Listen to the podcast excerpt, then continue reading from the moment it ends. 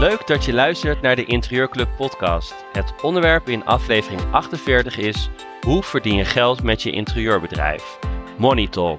Mijn gast is interieurontwerper en businesscoach voor interieurprofessionals Laura Hendricks. Wat wil ik investeren in geld, maar ook in uh, tijd en energie? En dus uit te rekenen, wat is dan uh, het tarief wat ik vraag? In plaats van andersom. Hoe haal je een goed salaris uit je interieurbedrijf? En kun je geld verdienen met creativiteit? En hoe weet je wat je waard bent? En hoe stel je realistische financiële doelen? En welke verdienmodellen zijn er? En wat is een reëel uurtarief? Daar gaan we het in deze podcast over hebben. Waardeer je de Interieurclub podcast? Dan zouden we het heel tof vinden als je ons wil nomineren voor de Dutch Podcast Awards op podcastawards.nl. Dan kun je ons nomineren voor de categorie Business. Dat zouden we heel erg waarderen. Veel plezier met luisteren naar deze podcast. Money Talk vandaag. Uh, hoe verdien je geld met je interieurbedrijf? Uh, haal jij een goed salaris uit je interieurbedrijf? Dat hebben we ook op ons Instagram hebben we dat uh, gevraagd. En daarop zei eigenlijk maar 21% ja, ik haal een goed inkomen uit mijn interieurbedrijf. Dus dat is niet zo heel veel. En 8% zei, ik kan er net een goed salaris uithalen. En dat betekent dus dat ongeveer 70% uh, zei dat ze te weinig uh, opdrachten hebben. Of dat ze te veel uren in een opdracht doen, zodat ze eigenlijk er niks meer aan over, ja, niks meer over, overhouden. Um, dus dat is een interessant uitgangspunt. En ik weet ook nog dat ik uh, zelf de interieuropleiding deed. En dat ik heel raar werd aangekeken toen ik aan de docent vroeg wat kan ik nou eigenlijk vragen uh, voor uurtarief straks als ik uh, in het werkveld uh, ben? Um, maar ook bijvoorbeeld over commissieafspraken wilden ze eigenlijk niks over zeggen.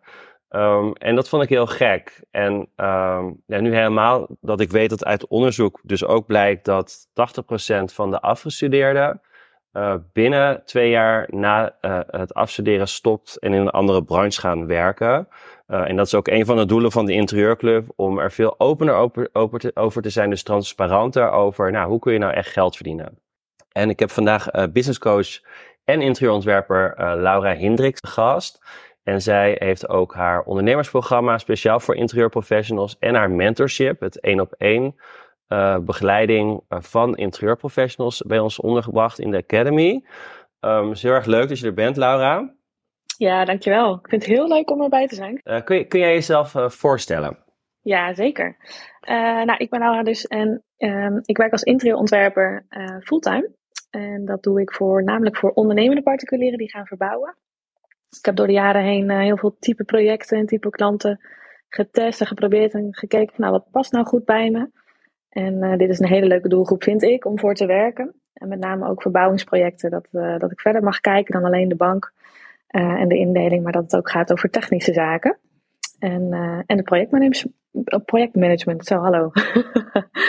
um, ik heb zelf twee kindjes nog. Misschien leuk voor de luisteraars om te weten, van drie en vier. Ik ben getrouwd met Stefan. En um, ja, ik vind het genieten, het leven. Maar ook soms hard werken. maar dat zijn ook hele leuke dingen. Absoluut. En, en waar ben jij begonnen? Uh, met met interieuropleiding heb jij gedaan? Of welke, wat voor opleiding heb jij gedaan? Ik heb aan het CIBAP gestudeerd. In Zwolle zit dat. Dat is een, ja, een vierjarige mbo vier vakopleiding. En dat heet kleur- en interieuradviseur toen de tijd. En nu heet dat ruimtelijk vormgever. En het is een beetje vergelijkbaar met een studie op het NUMETO qua ja, kennis en ja, expertise wat je daar meekrijgt. En ja, eigenlijk ben ik daarna gaan kijken van nou, hoe wil ik mezelf verder ontwikkelen. Ik dacht altijd, de kunstacademie, dat is helemaal mijn ding. Ik wil graag interieurarchitect worden. Maar dat doel heb, ik doel heb ik door de jaren heen eigenlijk losgelaten. Omdat ik merkte dat op de kunstacademie, toen ik daar startte, uh, ja, daar echt als kunstenaar wordt opgeleid. En uh, ik hou er ook heel erg van om behoeftegericht te kijken en te ontwerpen. En um, werd er uit jouw omgeving uh, het ondersteund? Of werd er ook gezegd van ja, is dat wel zo'n creatieve opleiding, interieuropleiding, is dat wel, kun je daar wel geld mee verdienen? Werd dat, werd dat ook gezegd? Um, nou, bij mij was dat niet zo, maar dat komt ook, ik ben acht, negen jaar geleden afgestudeerd en toen was het vak al veel meer ja, bekend en uh, geaccepteerd of zo. En ik weet ook wel uit gesprekken met deelnemers uit het mentorship dat dat vroeger niet zo was. Dus ja, ik weet niet hoeveel jaar geleden, maar bijvoorbeeld 10, 20 jaar geleden werd er vanuit ouders toch vaak wel gezegd van nou ga nou maar een goede opleiding volgen, bijvoorbeeld advocaat of dokter of nou verzin het. Omdat het toch een beetje werd gezegd dan van ja, daar kun je eigenlijk geen droog brood mee verdienen. en ja, je kan beter gewoon een goede opleiding volgen, zodat je ook gewoon een, een fatsoenlijke baan kan hebben en iets kan opbouwen. En dat is deels ook wel waar, denk ik. Het is ook lastig om uh, als creatief beroep iets te verdienen. Maar het kan wel, heb ik door de jaren heen zelf ondervonden. En daar gaan we natuurlijk vandaag over hebben. Absoluut, absoluut. En we gaan het inderdaad hebben over hoe kun je nou geld verdienen met je creativiteit. Um, en natuurlijk ook, nou, hoe weet je nou wat je waard bent? Wat voor doelen kun je stellen? Wat is een goed uurtarief? Um, we zien ook heel veel mensen die een, een soort van carrière switch uh, maken op een gegeven moment. Dat ze die toch wel, dat ze eigenlijk altijd die creatieve kant op wilden, maar daar uiteindelijk niet voor gekozen hebben. Uh, kom je ook veel van dat soort mensen tegen? Ja, heel veel. En uh, ja, dat is natuurlijk doodzonde. Dat je niet, niet je eigen droom of je eigen gevoel achterna kan gaan. Dus ja, het is natuurlijk dan ook een bevrijding voor dat soort mensen dat dat dan nu wel kan. Ja. En dat zichzelf gunnen. Ja, ik ben zelf daar ook een voorbeeld van. Maar ik ben wel blij dat ik eerst een andere weg ingeslagen ben. Zodat ik ook veel meer de, uh, de businesskant begrijp. En ook, dat ik ook weet hoe ik, hoe ik een bedrijf kan opzetten. Hoe ik uh, een bedrijf moet managen. Ja. Uh, zodat je veel meer gezien hebt. Um, dus daar ben ik wel blij mee dat ik dat wel heb ge gehad. Wat voor opleiding heb je dan gedaan? Ik heb zelf de Hoge Hotelschool gedaan. Oh ja en uh, een aantal hotels in Amsterdam geopend en verbouwd. Uh, maar wel als general manager. Ja. Um, dus ik mocht echt meelopen met de interieurontwerper en architect. En daar heb ik echt heel veel van geleerd. Kan ik me voorstellen. Leuk. En, en, toen na het derde hotel dacht ik, ja, dit wil ik zelf eigenlijk doen. Dat lijkt me zo leuk. Ja. Um, en ja, dus ja, de, daarom weet je ook wel van, ja, ik, ik, wil een, een, ik moet een salaris gaan verdienen met, met wat ik doe. Um, jij zegt net van, uh, je kan een goed salaris verdienen met een interieurbedrijf. Toch lukt het heel veel mensen niet. Kun je daar iets over vertellen? Waarom lukt dat dan niet? Nou, ik denk uh, als je een eigen bedrijf begint, heb je ook een bepaalde ondernemersmindset nodig. En ook een goede money mindset. En ja, als je zelf niet op waarde schat of uh, je vindt het lastig om geld te verdienen, dan is dat ook een lastig doel. Hè? Om uiteindelijk een fatsoenlijk salaris uit dat bedrijf te halen. Dus het, het is een beetje ja, mindset en, uh, en doel, denk ik, wat, wat gesteld moet, moet worden om uh, ook ergens te komen. En wat bedoel je met een ondernemersmindset? Uh, kun je dat leren of hoe, hoe kom ja, je daar? zeker. Toen ik begon ook, ik was jong, jong, en bleu, net afgestudeerd. En toen dacht ik, nou, dan, dan ga ik dat voor mezelf doen. Um, maar eerlijk, ik heb de eerste jaren vrij weinig verdiend. Want ik had gewoon geen goede money mindset of geen ondernemersmindset. Ik dacht, ik wil gewoon leuke dingen doen. Ik wil blij worden van mijn werk, mooie dingen maken. En dat is ook gelukt. Ik heb hele mooie projecten gedaan. Maar onderaan de streep gewoon echt niks verdiend. Dus je had wel goede, goede projecten? Ja, ja. Um, en daar werd je wel voor betaald. Maar hoe kwam het dan dat je er niet te weinig mee verdiende? Nou, ik begon sowieso te laag met een te laag uurtarief. Dus uh, ik, ik ben ook ergens begonnen natuurlijk, net zoals iedereen die luistert nu en denkt van ja, waar moet ik beginnen? Maar uh, ja, ik had een vierjarige MBO 4 uh, opleiding voltijd gedaan. En ik dacht, nou, ik heb niet zoveel ervaring, dus ik vraag gewoon nog niet zoveel om wat meters te maken en ervaring op te doen. Nou, en wat is niet zoveel? Um, ik vroeg toen 45 euro inclusief BTW als uurtarief. Nou, daar kun, je, daar kun je wat van zeggen, maar dat is niet veel. Nee, dat is niet veel. Nee, niet, helemaal niet. Inderdaad, als je het gaat doorrekenen ook uh, naar, naar hoeveel je dan uiteindelijk overhoudt. Ja, nee. Dus er gaat natuurlijk nog belasting af, uh, 21 procent. En uh, nou, aan het begin hoef je dan nog niet zo heel veel inkomstenbelasting te betalen, maar op een gegeven moment komt dat natuurlijk ook. Maar hoe, Kom je niet meer aan in aanmerking voor de kleine ondernemersregelingen. En dan word je echt als ervaren ondernemer gezien na een paar jaar. En dan uh, gaat er nog meer uh, wet. Dus ja, onderaan streep blijft er dan gewoon weinig over. En wat ik heb gemerkt is, uh, ja, ik weet veel. Ik weet dingen wat, wat klanten niet weten. Daar mag voor betaald worden. En, en vooral ook naar waarde. En op een gegeven moment zei iemand tegen mij, een hele, gewoon een, een huisjespandbezitter, zeg maar, die huizen opkocht en verkocht. En die zei op een gegeven moment tegen mij, die huurde ook een kantoorruimte in mijn pand. En zei van ja, mijn, mijn tuinman die vraagt hetzelfde. en toen dacht ik, oh, maar ik ben geen tuinman. Nee, inderdaad. ja, daarvoor heb je dan je hebt een, een lange opleiding gedaan en veel kennis. En dan ga je eigenlijk heel weinig geld vragen. Ja. Uh, ik weet ook nog wel dat ik inderdaad afstudeerde en toen maar ging rondvragen van ja, wat, hoe doe jij dat dan? En uh, hoe doe jij dat dan? Wat vraag jij? En, en, iedereen zei eigenlijk van ja, nee ja, ik doe maar wat en ik uh, zie het wel. Ja. En inderdaad, de een vraagt 30 euro en de ander 90 euro. de ander zit boven de 100 euro. Eh, de anderen maken pakketten. En ehm, ja, ik heb dan wel dat ik een zakelijke kant heb en dat ik dan ga, ga rekenen van oké, okay, je vraagt 200 euro voor een pakket, maar hoeveel uur ben je daar dan kwijt mee? Ja. En dan zeg je ja, nou ja, het ligt er een beetje aan, maar ja, soms 10, 20 uur. En dan ga je dat doorrekenen. Huh? Maar uh, misschien is dan achter de kassa zitten bij de Albert Heijn dat je dan nog meer verdient. Ja. ja. kom je dat ook tegen? Ja, nou, ik zie natuurlijk wel uh, van alles om me heen. En ik bedoel dat niet heel erg oordelend, maar het is natuurlijk jammer als iemand 100 euro vraagt voor een advies. Uh, ja, dan neem je jezelf als ontwerper of stylist gewoon niet serieus, denk ik. Dan snap ik wel dat je, ja, dat je meters wilt maken, maar ja, je maakt het voor je collega's ook gewoon onmogelijk om uh, een goede, ja, een goede perceptie bij waarde en prijzen te krijgen in dit vak. En het is een vrij beroep. Dus ja, dat is gewoon, dat is gewoon jammer. Vooral voor, zich, voor hunzelf. Dus je bedoelt eigenlijk als, je, uh, als iedereen die van een interieuropleiding afkomt heel laag qua prijs gaat zitten, uh, dat je ook de branche ook niet helpt? Nee, nee. Uh, kijk, klanten die zien natuurlijk van alles en nog wat. En, eh, en natuurlijk heb je verschillende segmenten en voor iedereen is wat wils. Maar ook voor wat lager segment, dat kan gewoon niet 100, 150 euro voor een advies. in de basis. Hè. Kijk, een keer een uitzondering. Als je vrijwilligerswerk doet, dan kan ik me voorstellen. Maar dat is niet slim voor jezelf, maar ook niet voor anderen, om dat zo te profileren. En als jij uh, een realistisch uurtarief, een reëel uurtarief, uh, wat zou jij dan zeggen? Stel iemand komt van een opleiding af, hoe werkt dat? Nou, ik denk als je begint, wil je natuurlijk een, wil je projecten. Dus ik snap helemaal dat je, dat je aan het begin zegt, nou ik wil mezelf niet te hoog prijzen, omdat ik ervaring op wil doen. Maar als je echt als ZZP'er of als, als kleinbedrijf wilt werken, dan heb je natuurlijk je werk en je hebt nog randzaken. En ik denk als je op die manier werkt, dus niet als freelancer, ik vind daar wel een kleine uitzondering in, um, dan kun je eigenlijk niet meer dan 50% uh, eh, declarabel zijn, afhankelijk van je situatie.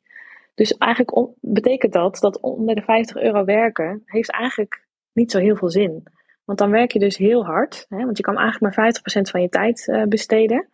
En dan, ja, 50 euro in het uur, daaronder, dat, dat is mijn ervaring. En mijn kijk erop, kun je eigenlijk gewoon niet, uh, niet werken.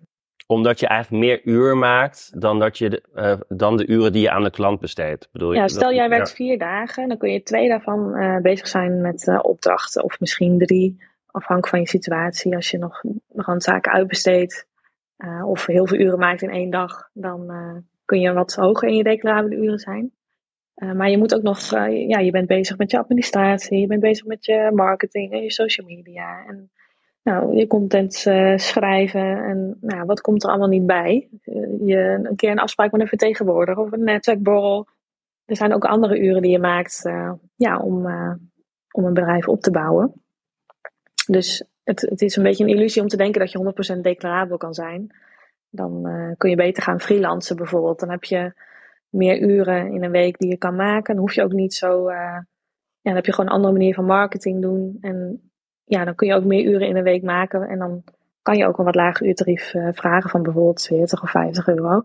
Nou, een beetje afhankelijk van de hoeveelheid uren. Soms zijn er ook freelancers die echt bijvoorbeeld 80% van hun uren als freelancer werken. Ja, dan, en je werkt bijvoorbeeld voor één of twee opdrachtgevers heel nauw samen. Nou, dan kun je best wel een keer wat minder vragen, omdat je meer uren kan maken. Um, maar in principe zou ik zeggen, zeker in deze tijd, uh, eigenlijk onder die 40 euro ook als freelancer, dat, uh, dat kan eigenlijk niet. Dat, dat kan gewoon niet uit. Ja, het mag natuurlijk. Nou ja, maar dan kun je beter gaan, uh, dan kan je beter in loondienst gaan werken. Dan heb je nog zekerheden. En ja, ook gewoon een pensioenopbouw. Kijk, dat soort dingen zitten ook allemaal in je tarief. Ja, want je hebt, je hebt, wat, je, wat met declarabel bedoel je ook dat je gewoon eigenlijk ook tijd nodig hebt om aan je bedrijf uh, te werken. Ja, ja declarabele zijn, uren zijn echt uren die één op één betaald worden door je opdrachtgever. Dus stel je gaat bezig met het maken van een moodboard. Hè, stel je rekent daar twee, drie of vier uur voor, dan zijn dat uren die betaald worden, letterlijk één op één. En alle andere uren zijn eigenlijk uh, randuren. En als, je, als, daar, dus, als jij zegt, nou in het begin, als je van een opleiding afkomt, uh, hoeveel uur ben je dan aan je bedrijf bezig, dus niet declarabel? En hoeveel uren zou je dan bezig kunnen zijn met declarabele uren? Hoe, hoe zie jij dat bij, uh, bij, bij, mensen die jij begeleidt? Want jij begeleidt heel veel interieurprofessionals. Ja, ja ik adviseer altijd 50% om daar gewoon eens mee te gaan rekenen. En is het meer op een gegeven moment, omdat je alles heel efficiënt en automatisch hebt ingericht, dan is het meer, dan kan dat. Maar aan het begin zou ik daar gewoon mee beginnen. Want je hebt gewoon tijd nodig om een bedrijf bekend te laten worden en op te bouwen. En wat zie jij bij veel starters? Zijn die verrast dat er nog zoveel. Dat dat, dat, dat, is dat een verrassing? Of, of zien ze dat altijd wel? Dat ze denken: oh ja, dat is wel logisch. Ja, nou, ik denk dat iedereen het eigenlijk wel weet, maar eigenlijk niet wil weten. Mensen denken toch van: nee, uh, hè, je kan best voor dat uurtarief werken, want. En dan zijn er natuurlijk heel veel bezwaren. En dat snap ik ook wel. Ik, bedoel, ik ben daar ook begonnen. Maar ja, als je gewoon even goed nadenkt, dan kan het gewoon niet. dat kan gewoon niet. Ja, en um, dat is een uur, dat, is uurtarief. Dus jij zegt, nou ja, sowieso uh, boven de 50 euro, dat is jouw advies als je startend bent. Uh, ja. wat, wat is een beetje in de markt uh, het uurtarief? iemand die, die wat, wat meer um, ervaring heeft, wat kan zo iemand vragen? Nou, het verschilt heel erg. ik denk dat het heel erg afhangt ook van de doelgroep waar je op richt.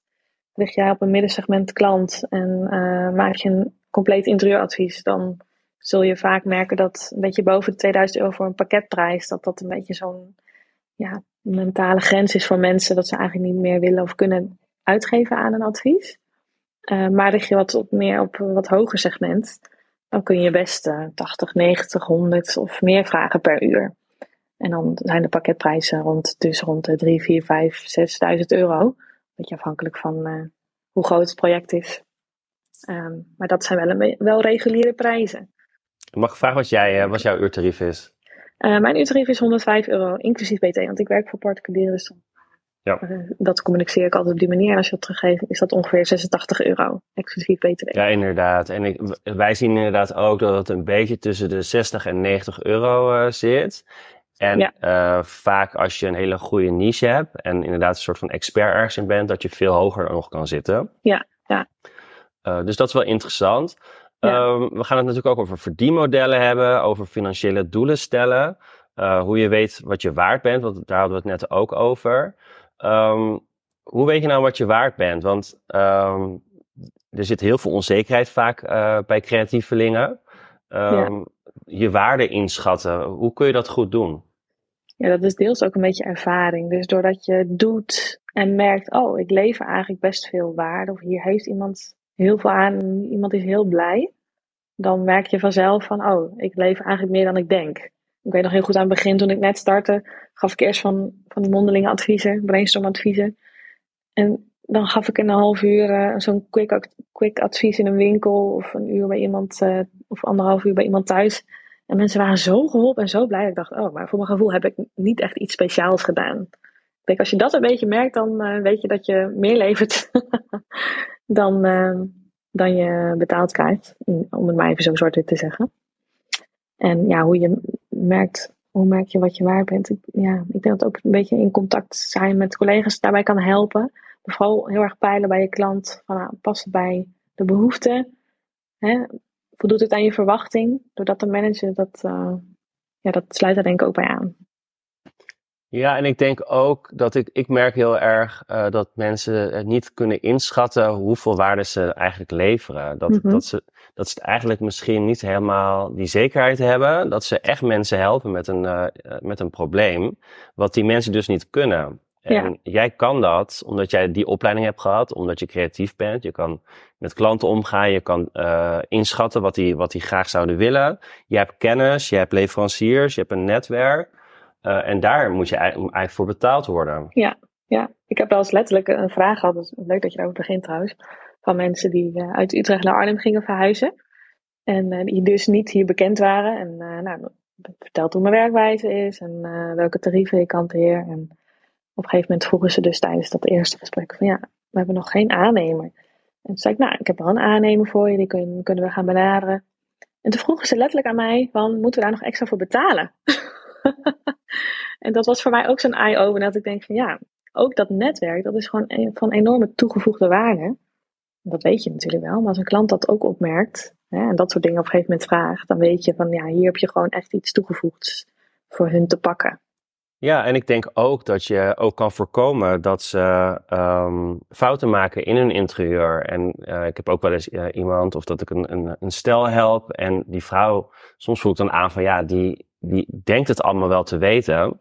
En dan uiteindelijk, um, dan geef ik wel mijn advies. En dan gaan ze zelf aan de slag. En dan uh, hebben ze achteraf toch een verkeerde keuze gemaakt. Omdat de klant het dan wel, die mevrouw dat dan wel doordrukt. Uh, En dan achteraf denken, oh ja, shit, hij had wel gelijk. Ja. Um, en vaak kost zien, geld. Dat, ja, dat kost zeker geld. Want als je een, een, verkeerd kleed of een, een verkeerde bank uh, qua, qua maat bestelt, ja, dan gaat het je wel geld kosten. En dan heb je achteraf spijt. Ja. Ja, ik denk echt door goed dus te vragen bij je potentiële klant, klant van waar ligt jullie adviesvraag? Wat lukt zelf nou niet? Dat je dan echt die waarde ook te pakken hebt.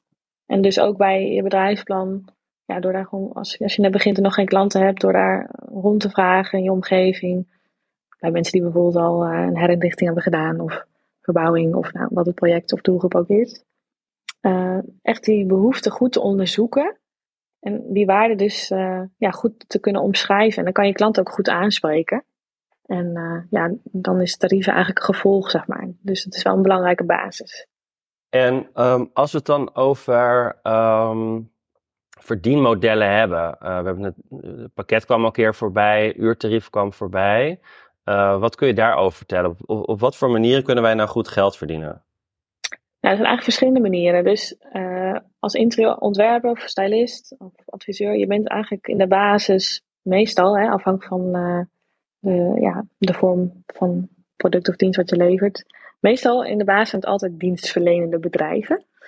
En dan is tijd dus eigenlijk altijd een factor. Dus uh, een onderdeel van een verdienmodel. Um, en doordat dat de basis is, is het dus ook heel belangrijk dat daar de focus om draait. En dat is niet altijd leuk. Dus dat, dat, dat merk ik ook wel bij, bij deelnemers. Van, dat is niet altijd per se het leukste om bij na te denken. Maar als je er niet over nadenkt, ja, dan gaat je bedrijf sowieso niet lopen. Dus je moet nadenken over, nou, wat ga ik dan doen voor welk geld? Dus dat is een, een verdienmodel. En je kan het op uurbasis doen. Uh, dat is een variant. En je kan zeggen, nou, ik doe het op pakketbasis. En er zitten natuurlijk bij beide voor- en nadelen. Als je op uurbasis met iemand samenwerkt, dan kan er wellicht wat meer vrijblijvendheid soms uh, zijn bij mensen. Uh, maar je wordt wel één op één voor je uren betaald. En wat dus heel belangrijk is, dat je dan dus wel je tijd ja, goed managt natuurlijk, dat gaat bij beide. Goed in de gaten houdt, maar ook um, duidelijk die verwachting schept. En bij een pakketprijs is, is dat gewoon net iets makkelijker, die verwachting, verwachtingsmanagement. Kun je heel duidelijk omschrijven van dit doe ik wel, dat doe ik niet. Dat moet je ook bij uren doen hoor, maar uh, voor die prijs. Dus voor de klant zitten er voordelen aan van oké, ik betaal eigenlijk nooit meer voor de werkzaamheden dan nu afgesproken dan dat bedrag. En bij op uw basis zit daar net wat meer flexibiliteit in. En voor sommige klanten kan dat ook heel goed werken. Hè? Mensen die bijvoorbeeld niet kunnen kiezen of het heel moeilijk vinden om te kiezen, dan is dat eigenlijk altijd de meest slimme manier van werken met een klant. Dan moet je jezelf eigenlijk niet je handen gaan branden aan een pakketprijs. tenzij er zoveel marge in je pakketprijs zit dat je dat kan opvangen. Ja, of dat je duidelijk omschrijft. Ja, inderdaad. Dus dat je je pakket heel duidelijk maakt van nou, dit zit erin. Je krijgt bijvoorbeeld uh, interieuradvies, je krijgt uh, drie, uh, drie plattegronden of iets dergelijks. Je, we gaan het op deze manier inrichten. We hebben drie afspraken en daar kunnen we dit en dit aftikken. Ja, ja, in die offerte moet je dat gewoon heel duidelijk omschrijven. Wat je doet en ook wat je niet doet. Deed jij dat in het begin ook? Ja, dat heb ik eigenlijk altijd gedaan. Wat goed. Ja, ja ik, ik heb ook een klein stukje ondernemen in mijn opleiding wel gehad. Niet heel uitgebreid. En ik heb na mijn studie uh, Small Business and Retail Management uh, opleiding gevolgd. Het Saxion. Dus daar leer je dat soort dingen ook wel. Maar dat zou ik dus iedereen mee willen geven. Van, omschrijf eigenlijk altijd een offerte. Doe dat altijd. Beter te, ja, wel dan niet. Ook al denk je het is een kleine opdracht. Uh, en omschrijf wat je wel niet doet. Want je kan beter aan, aan de voorkant en van tevoren dus duidelijkheid scheppen of dus vragen krijgen als ze het niet snappen dan achteraf. Want dan heb je dus een misverstand en daar heb je ook geen zin in. Absoluut. En als je dan toch iets extra's doet, terwijl je dat eigenlijk niet zou doen, dan zijn, zijn, ze ook, zijn klanten ook uh, verrast. En uh, ja, ja. Dat, is ook, dat is natuurlijk ook, uh, ook leuk. En we hebben trouwens Petra op het podium staan. Petra, vertel, wat is, wat is je vraag? Ja, goedemorgen of middag Laura. Ik heb een, uh, een vraag, want je triggerde mij net toen je dat voorbeeld gaf van die uh, aannemer. Hè, dat mensen vragen van, goh, weet je niet een aannemer? Nou ja, goed, een, hè, daar zul je meer voorbeelden van hebben. Um, hoe zie jij dan het werken met commissie? Want kijk, je kunt natuurlijk zeggen, oké, dit is de aannemer, hier is een nummer, uh, succes. Of uh, mensen zijn misschien enthousiast over je ontwerp en zeggen: Oh, wil je dat alsjeblieft uitvoeren? En je gaat echt met die aannemer inhoudelijk zitten. Hoe zie je dat dan qua commissie? Ja, commissie is ook een verdienmodel inderdaad. En uh, het is heel goed om voor jezelf te onderzoeken van nou, welke partijen werk ik graag mee samen. En aan het begin is dat altijd even zoeken natuurlijk. Maar als je merkt van, oh, dit werkt goed en hier, hier wordt kwaliteit geleverd en uh, op een manier gecommuniceerd en gewerkt waar ik achter sta, dan zou je dus uh, afspraken daarvoor kunnen maken. Want links of rechtsom, je naam hangt er altijd aan, is mijn ervaring. Dus ook al heb je er geen commissieafspraken mee, die doorverwijzing maakt wel dat je naam gelijk uh, oppopt als er wat is. En dus ook als er iets niet mm -hmm. is. Mm -hmm. um, dus commissieafspraken is eigenlijk altijd een goed idee. En um, het is een beetje ja, per branche of per vak en leverancier dus verschillend ja, waarbij dat goed kan en wat niet. En een aannemer is nou typisch een voorbeeld waarbij dat in deze tijd lastiger is. Want er zijn natuurlijk heel veel, uh, ja, er is heel veel fluctuatie in die, uh, markt, of die, sorry, die uh, materiaalprijzen. Mm -hmm. En voor een aannemer is het dus ook niet van tevoren helemaal in te schatten wat hun winst is, zeg maar, daarop. en waar, wat dus dan vervolgens het commissiepercentage zou kunnen zijn. Dus wat ik bijvoorbeeld wel eens heb gedaan bij een aannemer is dat ik een aandragingsfee vraag. Maar in deze tijd zijn die aannames zo druk dat het eigenlijk voor hun niet interessant is hè, als je voor een eerste keer uh, met hun samenwerkt. Dus eigenlijk is dat pas echt interessant als je op, ja, op hele regelmatige basis met elkaar samenwerkt. Maar je kan het altijd vragen, zou mijn advies zijn. Dus vraag, ga het gesprek gewoon aan met als je een aannemer vindt uh, en die wil je aanbevelen. Of nou, je hebt vast een situatie in gedachten waarom je dit vraagt. Dus je kan het gesprek er altijd over beginnen en gewoon vragen van, nou werken jullie ook met commissie afspraken. Ja. En dan zeggen ze vanzelf ja of nee. En als een aannemer uh, zegt nee, dan zou ik daar dus ook op doorvragen. Van, waarom dan niet en hoe zit dat dan? Ja, nou wij zijn zelf interieurbeplanter en wij werken dus uh, zeg maar een beetje net zoals de aannemer wel vaak uh, samen en ook heel graag samen met interieurontwerpers. En uh, wij dringen er altijd wel op aan om toch met een commissie te werken, omdat onze gedachtegang is op het moment dat wij als leverancier um, uh, als het, de ontwerper iets verdient aan ons, dan worden wij ook interessant. En dan gaan ze ook ja. snel aan je denken. Nee, klopt. En dan heb ja. je een win-win situatie. Het is een win-win, inderdaad. Ja. En ja. Uh, ook bij veel, uh, veel uitvoerders maak ik zeker die afspraken. En het is ook eigenlijk nodig. Want alleen op uren kunnen we het niet verdienen. Dat klinkt een beetje gek misschien. Hè, ook al heb ik een hoog uurtarief, maar alleen op basis van uren kan ik het niet, niet rondbreien. Dus dan moet je of dus heel veel uren maken of ja, nog andere verdienmodellen ernaast uh, verzinnen. En het is heel fijn om op commissiebasis te werken, want dan heb je aan beide kanten gewoon ook uh, commitment. En uh, ja, ja dan, dan verdiep je er ook in een bepaalde collectie of bepaald materiaal. en ik denk dat je dat eigenlijk ook voornamelijk moet doen met partijen waar je echt enthousiast over bent. In de basis. En dat kun je dan uitbreiden. Ja, ja absoluut. Nou, Dankjewel voor je antwoord. Dankjewel Petra voor je, voor je vraag. En ik denk dat het nog wel interessant is om uh, nog verder uh, in te gaan op, uh, het commissieverdienmodel. Um, want het is inderdaad ook dat met, met meubels en met, met nou ja, Petra heeft, die hebben dan een, Frank hebben dan een, een plantenbedrijf. Um, ja, ik, ik werk inderdaad ook op commissiebasis. En nou, het kan inderdaad zijn dat ik voor nou ja, laten we een bedrag noemen, 2000 euro een advies geven aan klanten. Maar als ik aan de andere kant uh, voor bijvoorbeeld 10.000 euro aan meubels en spullen voor ze uh, regel uh, en ik krijg daar 20% van, dat betekent eigenlijk dat ik 1 à 1,5 project per maand moet hebben om ja. een goed salaris te hebben. Precies. kun je daar iets over vertellen nog? Ja, nou je hebt dus ook in ja, in de uitvoering nog te, bijvoorbeeld twee verschillende typen verdienmodellen. Dus aan de ene kant commissies, aan de andere kant inkopen en leveren. Dus je zou natuurlijk ook kunnen zeggen als ontwerper of stylist van ik lever ook de accessoires of de meubels of nou, wat het ook uh, mag zijn. Um, en let dus wel op dat als je leverancier bent, dat je dan dus wel andere zakelijke voorwaarden moet hebben. En ook ander type werk doet. En dat kan je liggen of dat kan je niet liggen. Je zit dan wel in de kleurnummers en de offertes en de Excelletjes, zeg maar. Maar goed, daar is wel relatief makkelijk nog winst te behalen. En ik denk ook, als je dat daarvoor zou kiezen, dat het ook goed is om voor jezelf na te denken van nou, in hoeverre wil ik dat uitdragen? Want sommige mensen kiezen heel bewust voor een bepaalde onafhankelijkheid. En dat heb je toch hè, links of rechtsom minder als je zelf ook uh, levert. Tenminste, dat is mijn ervaring uh, daarin. En ook de ene klant heeft er wel de behoefte aan en de andere weer niet. Dus ik denk dat het heel goed is om te kijken van, wat past nou bij die klant en daarop in te spelen ook uh, wat dit betreft. Ja, want en dan, ja, ga door. Ja.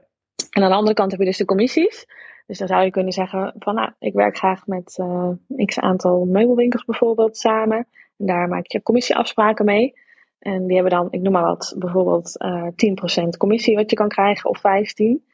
Um, of, of soms 20. Heel veel hoger ligt het meestal niet. Tenzij je echt heel regelmatig klanten aanlevert en het omzetbedrag dus voor hun hoger ligt. Um, maar dan, dan krijg je dus een commissie over het orderbedrag exclusief BTW. En vaak zeggen de inwoonwinkels van nou dan moet je zelf maar weten hoe je dat uh, doet. Of je dat allemaal zelf houdt of dat je nog een deel aan je klant geeft. Nou, dat, uh, dat kun je natuurlijk zelf bepalen. Maar op die manier kun je nog wel wat, uh, wat extra omzet maken, wat heel prettig is, want dan hoef je ook minder wat je zegt. En ben je daar dan ook open over tegen je klant? Ja, ik ben er wel open over, maar dat is ook een keuze. Er zijn ook uh, mensen die dat niet doen en dat is ook oké. Okay. Dus ieder maakt daarin zijn eigen beslissing. En hoe zit het dan met aansprakelijkheid? stel, ik zou inderdaad meubels bij een meubelwinkel bestellen voor een klant. Hoe werkt dat? Nou, dan ben je dus aan het inkopen als jij het bestelt. Als de transactie via jou gaat en de factuur staat op jouw naam, dan ben jij dus een inkoper. En het verschilt een beetje per merk hoe die leveringsvoorwaarden dan zijn geregeld. Dus het is heel goed als je een idee hebt van, oh, uh, het wordt, ik noem maar wat, uh, Haaienkamp, geen idee.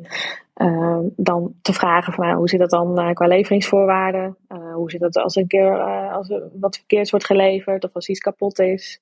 Hè, vaak ben je toch een, een doorgeefluik en dan vallen die risico's mee. Dus ik noem maar wat Eikamp, die levert eetkamerstoelen van zuiver, ik noem maar iets. Dan, uh, dan gaat het gewoon naar zuiver terug en zijn zij uiteindelijk uh, aansprakelijk als er iets kapot is. Maar jij zit er wel tussen, dus het komt wel op jouw bordje als dat, als dat gebeurt. Dus dat zijn natuurlijk ook uren in die zin, die je dan wel maakt. Dus ja, ik denk dat als ik een advies mag geven aan de luisteraars, dan zou ik zeggen van begin gewoon eens met iets het zij doorgeefluik zijn, het zij leveren. Um, en voel gewoon wat bij je past. En verdiep je wel in de leveringsvoorwaarden en garanties. En pas daar ook je algemene voorwaarden op aan. Ja, denk daar inderdaad goed over na. En uh, het lijkt heel mooi, maar het is ook wel. Ik, nou, ik had vorige week nog dat een klant me s'avonds appte. Uh, de stoelen zijn vandaag geleverd, maar het zijn de verkeerde stoelen. Ja, dat is zuur. Nou ja, en dan uh, kan ik de boel weer regelen, inderdaad, de volgende dag. En dan moet ik met het bedrijf gaan schakelen. gaan er weer heel veel mails uh, over en weer. Ja, en wanneer ze dan wel, wel weer, weer, bezorgd moeten worden, moet je weer met de klant schakelen, nou ja, et cetera. Dus je bent er wel mee bezig. En uiteindelijk krijg je er natuurlijk ja, er die commissie, dat commissiegeld voor. maar het is niet zo makkelijk als je als je denkt. nee, nee, helemaal, klopt helemaal. En ik heb er dus ook daarom voor gekozen om wel bij stoffeerders, wel bij interieurbouwers, wel bij keukenzaken, bij het wat hogere omzetbedragen, zeg maar, uh, toe te passen, de commissieafspraken. En bij meubelzaken het eigenlijk een beetje los te laten. En dat klinkt een beetje tegenstrijdig, maar ik merkte dat bij meubelzaken dat er zoveel tijd in gaat zitten. Dat, dat kan dan niet uit. Dus dan zou je echt een partij moeten hebben waar je gewoon uh, heel fijn mee kan werken. Waarbij je echt gewoon een verlengstuk van elkaar bent. En nou ja, bijvoorbeeld Vlinders of uh, Project bijvoorbeeld. Of nou, we hebben nog meer van dat soort inkooppartijen. Die zijn daar wat meer op de interieur professionals gericht. En dan gaat het ook wat efficiënter. Meestal. Niet altijd natuurlijk. nee, absoluut. Dus dat, ja, dat is inderdaad ook een verdienmodel. Um, en verder, hoe, hoe, kunnen we nog op, op een andere manier geld verdienen? Um, of zijn we dan wel rond? Nou, dan hebben we denk ik het grootste deel uh, te pakken. Hebben we er vier. Of denken. Volgens mij um, nou, je hebt dus inkopen, commissie, uh, uren, eventueel uren slash pakket.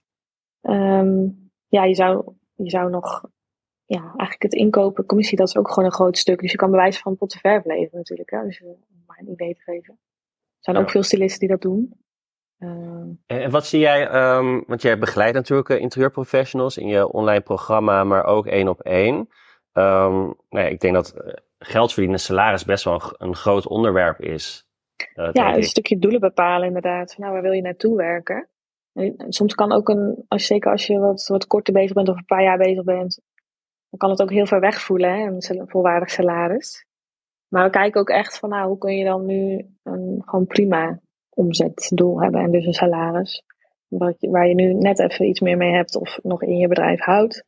En wat nou over een half jaar of een jaar waar willen we dan staan en wat is dan het uiteindelijke doel? Dat je ook kleine stapjes maakt naar dat einddoel. Dat het niet, uh, niet te ver weg is. En wat is dan een realistisch doel? Of is dat echt per persoon verschillend? Ja, dat, dat verschilt heel erg. Want ik heb ook mensen die dan geen hoofdverdiener zijn. Ja, dan heb je ook niks nodig. dus dan, dan heb je ook gewoon de tijd. Maar dan is het ook heel verraderlijk om dus te laag te zitten. Of te lang te blijven, te veel blijven investeren. Ja. Dus dat, dat verschilt een beetje per situatie. Ja, maar stel. Sommige is de nood heel hoog en dan moet het juist. En dan is de druk weer te hoog. Dus ja, ik probeer mensen daar wel echt in te coachen. Van, nou, hè, zo kunnen we dat aanpakken. Ja. Ja, en ik denk inderdaad, er zijn, zijn mensen die uh, geen druk hebben om geld te verdienen, omdat ze of een partner werkt of dat ze uh, een buffer hebben. Ja. En dat ze heel langzaam hun bedrijf kunnen, kunnen opbouwen. Ja. Uh, met het risico dat het uh, ja, heel lang gaat duren. En je hebt natuurlijk mensen die wel heel snel geld moeten verdienen. Um, maar stel ik zou, uh, wat, wat is voor veel mensen een, een realistisch doel? Stel ik zou 2.500 euro per maand willen verdienen met mijn interieurbedrijf. Mm. Wat zou jij dan, hoe, hoe, begeleid jij daar mensen dan in? Wat, wat zou jij dan zeggen? Ja, nou, ik denk dat dat gewoon een heel realistisch uh, salaris is. En ja, ik, u de te bepalen die daarbij past. Um, door middel van dat uit te rekenen. En uh, daar bijvoorbeeld een tussenbedrag voor te verzinnen van, ik noem maar wat, 1000 euro en 1500 euro. Dat je dat rustig kan opbouwen. Want als je natuurlijk nu iets zaait van, nou, ik noem maar wat, mijn uurtarief is nu 75 euro en uh, ik wil graag volgende maand een omzetdoel hebben om dat salaris uit te kunnen keren. Dat is wat, wat ambitieus. Dus ja, dan mag je gewoon uh, rustig opbouwen en gaat het sneller, gaat het sneller. Maar anders ligt de druk ook te hoog en dan ligt de focus zo enorm op geld dat het ook niet meer leuk is. Nee, want uiteindelijk willen we juist creatief zijn. En inderdaad, dat, dat, geldaspect is heel belangrijk. Maar dat moet ook niet de overhand uh, uh, nemen. Ja, nee, wel om creatief te zijn in ieder geval. Ja, nou ja, je wilt die vrijheid. En ja, je krijgt die vrijheid wel door, door een bepaald uh, salaris te verdienen. Ja, ja nee, zeker. dat is helemaal waar. Nou ja, geld verdienen met creativiteit, daar, dat is eigenlijk waar we het, waar we het over hebben. Um, we hebben het over het doorberekenen van al je uren ge, gehad al. Dus declarabel zijn. Um, ja, eh, dat zie ik ook heel veel voorbij komen. Is dat, dat er heel veel gewerkt wordt. Heel hard. En uh, dan hebben ze eindelijk een klant en denkt, nou dan ga ik all the way. Lage, lage pakketprijs of laag, laag uurtarief. Um, ja, wat is jouw advies daarin? Nou, bedenk voor jezelf hoe hard je wil werken. Want mensen zeggen wel eens tegen me van ja, het is me alles waard. Ik wil er alles voor doen om te zorgen dat dit gaat werken. Maar uiteindelijk geloof ik daar niet in. Want je hebt altijd een max van hoeveelheid aantal uren of concessies die je wilt doen in je leven om dat te bereiken. En ja, zeven dagen werken, dat gaat hem natuurlijk gewoon niet worden. En dan uh, ben je na een paar maanden of een half jaar ben je, lig je eraf. Dus ik denk dat het gewoon heel goed is om je eigen grenzen daar ook in uh, te bedenken. Nou, wat, wat wil ik investeren in geld, maar ook in uh, tijd en energie. En ja, eigenlijk te bedenken van, nou wat, en dus uit te rekenen, wat is dan uh, het tarief wat ik vraag? In plaats van andersom. Ik kom van interieuropleiding af. Hoeveel tijd heb je ongeveer nodig om dat bedrijf, dat zal per persoon zal het, anders zijn, maar wat is een beetje gemiddeld aantal maanden of tijd dat je nodig hebt om je bedrijf echt goed op te zetten? Nou, ik denk zo minimaal een half jaar. Dus je bent toch bezig met Hè? Je niche bepalen, alles uit te denken, maar ook uit te werken en uit te rollen. Proefprojecten te draaien en eens te kijken van nou, wat ligt me nou wel, wat ligt me niet. Wat voor klant past bij me, wat niet. Dus ik denk dat je zo een half jaar verder bent met het opzetten van en het uitproberen. En uh, dat je echt nog wel een half jaar extra mag nemen om uh, ja, echt stevig in je schoenen te staan. En je werkwijze goed gefine-tuned te hebben, je bedrijfsprocessen en alles. Ehm, maar het is niet dat je stilstaat natuurlijk in dat half jaar, jaar. Je bent echt bezig. Dus is bouwen aan iets wat denk ik heel mooi kan zijn en misschien al wel is. Ja, en toch zien we heel veel mensen uitstromen na ongeveer uh, twee jaar. Uh, hoe tof het vak ook is, maar het lukt niet om die uh, business op te bouwen. Um, stel, er luisteren nu mensen die nou, misschien wel een jaar aan het struggelen zijn. Wat zou je advies zijn? je hebt een jaar geprobeerd, het lukt nog niet, ik kan nog geen salaris eruit halen. Waar moet ik dan beginnen? dus zijn, soms zijn ze heel druk met social media, zijn ze heel druk met hun website, alles is klaar, maar toch ja, lukt het niet.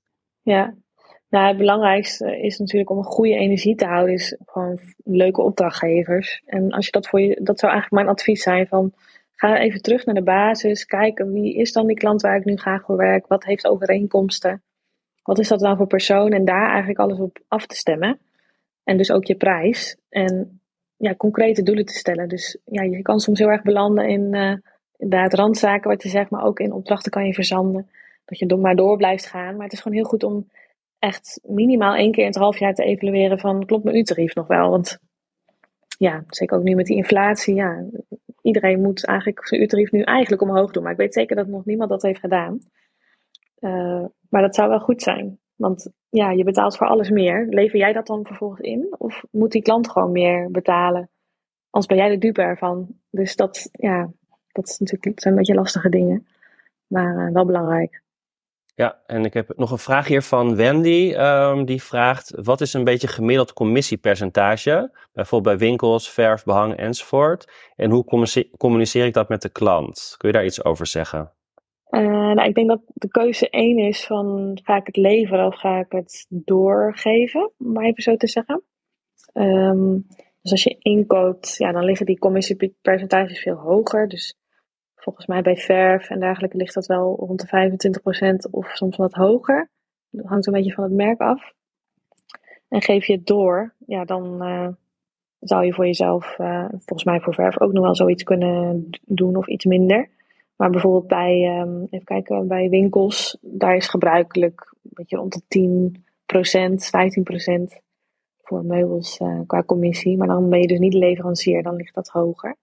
En uh, voor vloerkleden bijvoorbeeld, dat, dat ligt nog veel hoger. zeker als je dat inkoopt, dan uh, ja, op meubels zit eigenlijk altijd een factor van twee. Dus inkoopprijs versus consumentenprijs. En soms hoger, soms 2,5 keer zoveel.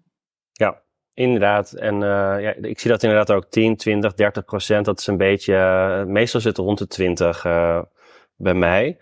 Um, en nou ja, daar hebben we het net ook al over gehad. Hoe communiceer ik dat met de klant? Je zei er net al wat kort over.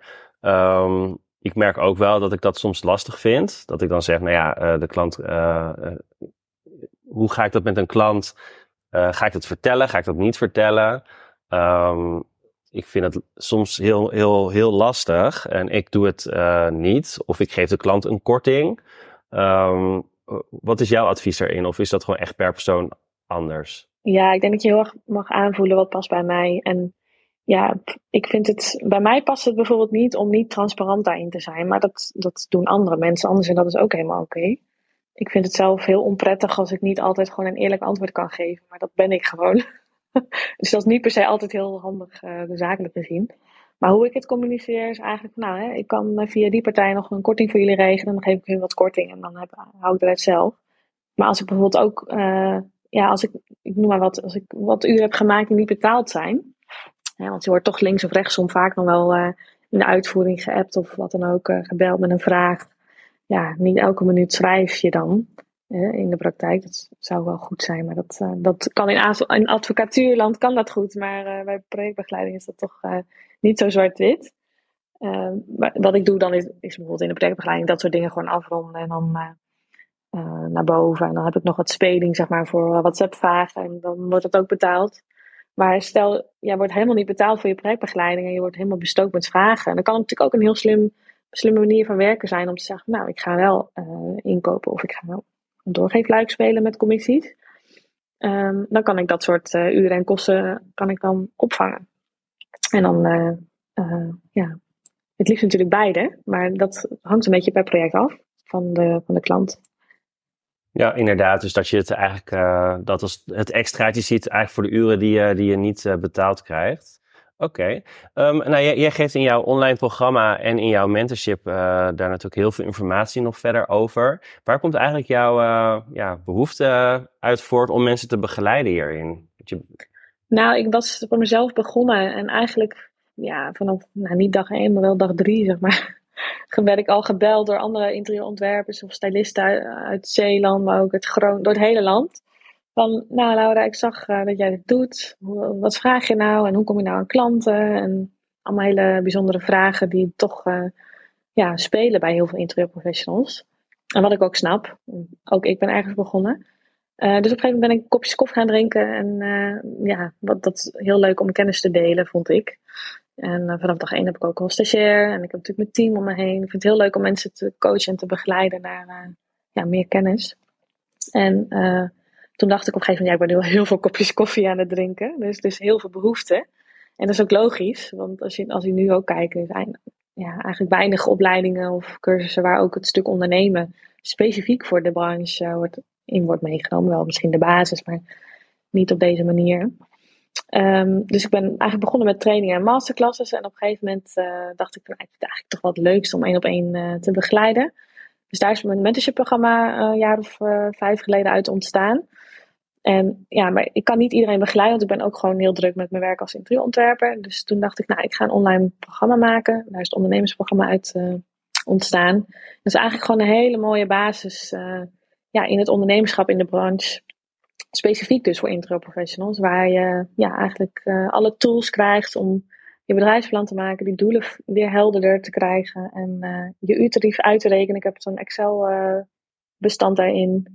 daarin. maar ook hè, als je al wat verder bent, om te kijken van nou, hoe kan ik nou die verwachting met mijn klant nog beter krijgen? Welke vragen moet ik stellen? Dus het is heel uitgebreid van offerte tot voorbeeldoffertes tot ja, bedrijfsplan. En ja, of je nou wat langer bezig bent of net begonnen, het is voor beide ja, doelgroepen heel interessant om verdieping te zoeken in, uh, in wat je doet. Absoluut. En te zorgen dat je basis van je bedrijf gewoon goed staat. En uh, ik ja. heb hem, hij staat bij ons ook op de website bij de Interieurclub. En ik heb hem uh, ook, ook gezien. En het is absoluut een aanrader om in ieder geval wat zelfverzekerder ook te gaan ondernemen. Ja, ja en met een gedachte en een plan ja, erachter. Ja, en ik zie veel uh, business coaches. En uh, kijk, het voordeel, ik denk bij jou, is dat je ook echt uh, zelf in de branche werkt. Dus dat je ook echt uit ervaring kan, kan praten. Ja, ik weet precies waar het over gaat, waar iemand tegenaan loopt. Ja. Ik heb ook niet de ambitie om daarmee te stoppen. Ik, ik werk ook ja, nog maar drie kwart gewoon als interieurontwerper en één kwart als mentor. Ja. En dat is een hele toffe combi, vind ik. Ja, ik kan me heel goed voorstellen. En uh, het, is sowieso heel leuk om, uh, om andere uh, interieurprofessionals te helpen. En je hebt ook nog een ander traject, dat is echt één op één. Dat is ook een wat duurder, duurder um, traject. Ja, ook wat intensiever, ja. precies. Ja, echt één op één. En dan ja, gaan we echt die verdieping zoeken. Zeker als je al even bezig bent of echt een stok, stok achter de deur nodig hebt. Dan is dit iets wat bij je past, passen kan. En ja, naast de mentorgesprekken hebben we dan ook trainingsdagen. En uh, ja, heb je gewoon een lijntje met mij dat als je het even niet weet, of bijvoorbeeld zo'n offerte krijgt van een interieurbouw, je hebt geen idee of wat je hier nou uh, op moet reageren, of hoe je dat aan moet pakken qua leveren of doorgeven, dan, uh, dan help ik je gewoon. Wauw, wat, wat goed. Ja, en ik denk dat dat ook inderdaad heel interessant is. We zijn uh, aan het einde gekomen van onze, onze talk. Uh, en ik merk altijd als we deze hebben opgenomen en dat die online staat, dat we heel veel vragen nog krijgen. um, en um, dus ik ben, heb je een vraag nog? We, willen het zeker vaker doen, het over geld hebben, omdat we vinden dat dat echt te weinig gebeurt. Stuur gewoon even een DM op ons Instagram-account van de Interieurclub. Uh, of stuur even een mailtje via de website. En dan uh, kunnen we wellicht nog een keer een talk doen. En dan kunnen we jouw vragen ook uh, stellen. Um, en nou ja, kijk ook voor het traject, voor het mentorship en het online programma even op onze website. Daar kun je het vinden onder de Academy. En Laura heeft ook een aantal masterclasses op de website ondergebracht. Um, ja, ook heel interessant om, om naar te kijken. En er staan ook hele leuke blogs van Laura op, uh, op onze website. Eentje gaat over uh, persoonlijk over, over Laura, welke weg zij bewandeld heeft, wat heel interessant kan zijn en ik denk ook wel heel herkenbaar. Um, Laura, heel erg bedankt voor je tijd. Ja, graag gedaan. Heel leuk om hier uh, te zijn. Absoluut. En uh, ik wens je een hele fijne, fijne dag. En bedankt allemaal voor het luisteren. Wil jij meer informatie over het online ondernemersprogramma voor interieurprofessionals van Laura en het mentorship traject waar Laura jou één op één begeleidt? Kijk dan op onze website. En Laura heeft ook een paar mooie masterclasses op onze website staan. Bijvoorbeeld een carrière switch naar de interieurbranche en wat is een rendabel uurtarief? Kijk op www.deinterieurclub.com.